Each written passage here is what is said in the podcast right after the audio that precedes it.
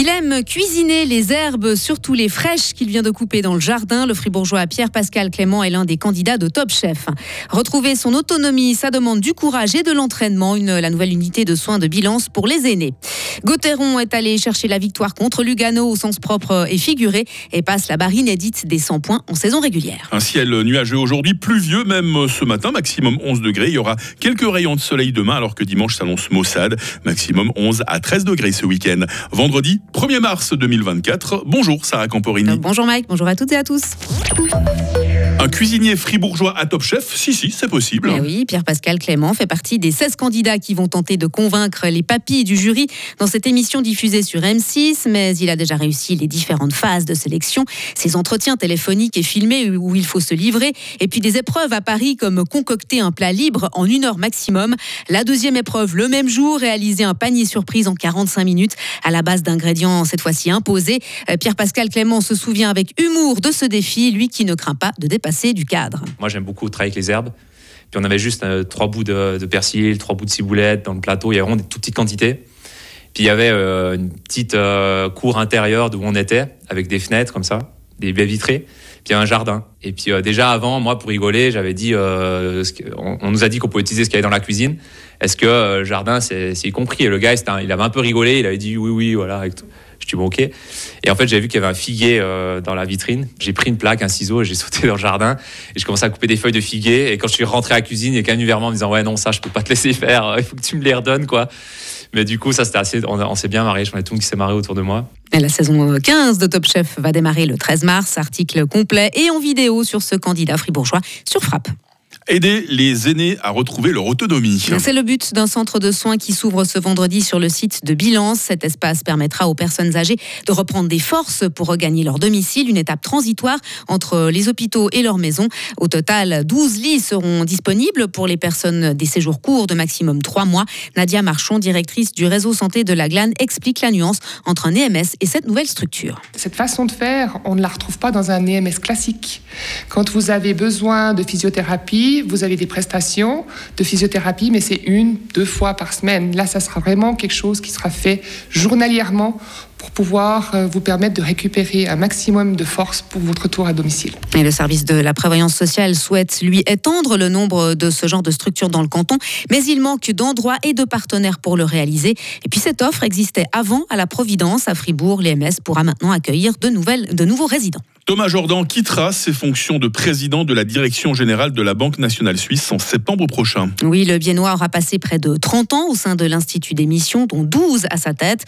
Dans un communiqué de la BNS, le futur ex-dirigeant définit le moment de son départ comme propice après avoir relevé et maîtrisé différents défis au cours des dernières années.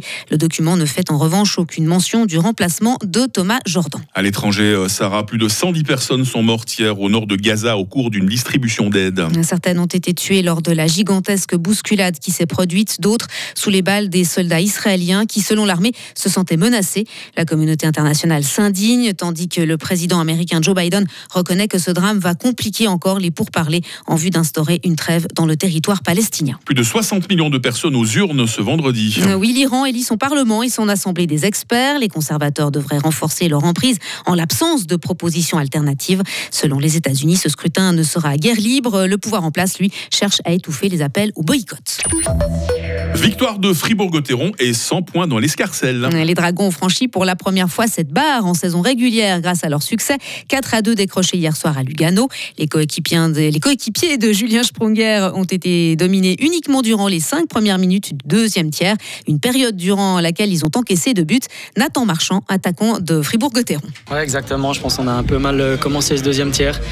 Euh, peut-être un petit manque d'attention qui, qui, nous coûte ces deux goals, mais voilà, je pense qu'on a, on a su se, se ressouder et revenir après. Ensuite, on a réussi à, on va dire, encore augmenter le niveau de notre jeu dans le, dernier tiers, ce qui nous a permis d'aller chercher les, trois points ce soir. Et grâce à ce succès, Fribourg-Gotteron est assuré de terminer à la deuxième place de la saison régulière. Les Dragons ont encore deux matchs à disputer avant le début des playoffs, à commencer par un duel face à Ambri Piotta, prévu demain soir en Léventine. Et puis en hockey, toujours, Gain est en grand danger de relégation. Le club de 3 division suisse de hockey sur glace est mené 2 à 1 en play-out. Hier soir, les Saint-Ginois ont perdu 3 à 2 contre Bellinzone. S'ils venaient à s'incliner demain au Tessin. Il serait alors condamné. Et enfin, la magie du FC Sion en Coupe de Suisse opère toujours. hein. Effectivement, le club de Challenge League s'est qualifié pour les demi-finales. Les Sédunois ont carrément battu Young Boys 2-1 hier soir à Tourbillon. Dans le dernier carré, les Valaisans accueilleront Lugano, Servette ira à Winterthur.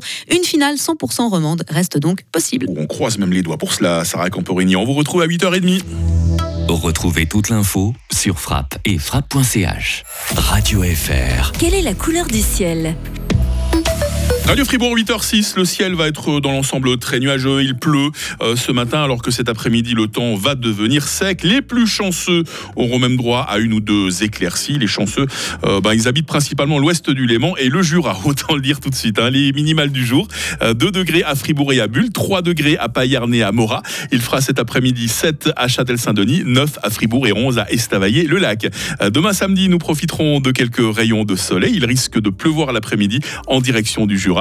Température minimale 2 degrés, maximale 11 degrés. Dimanche, on sera très nuageux avec des averses par l'ouest, principalement l'après-midi.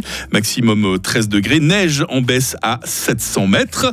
Est-ce qu'on aura du mieux pour la semaine prochaine? Qu'est-ce que vous en pensez? J'ai pas trop l'impression, hein, parce qu'il y aura peut-être une petite amélioration lundi à la mi-journée, mais par contre, on a mardi qui s'annonce à nouveau maussade. Pourtant, on arrive au mois de mars, hein, ça devrait commencer à sentir le printemps là, non mais vendredi 1er mars 2024, 61e jour, les Jonathan à la fête aujourd'hui. Il fait jour depuis euh, 7h10, il fera euh, nuit à partir de 18h.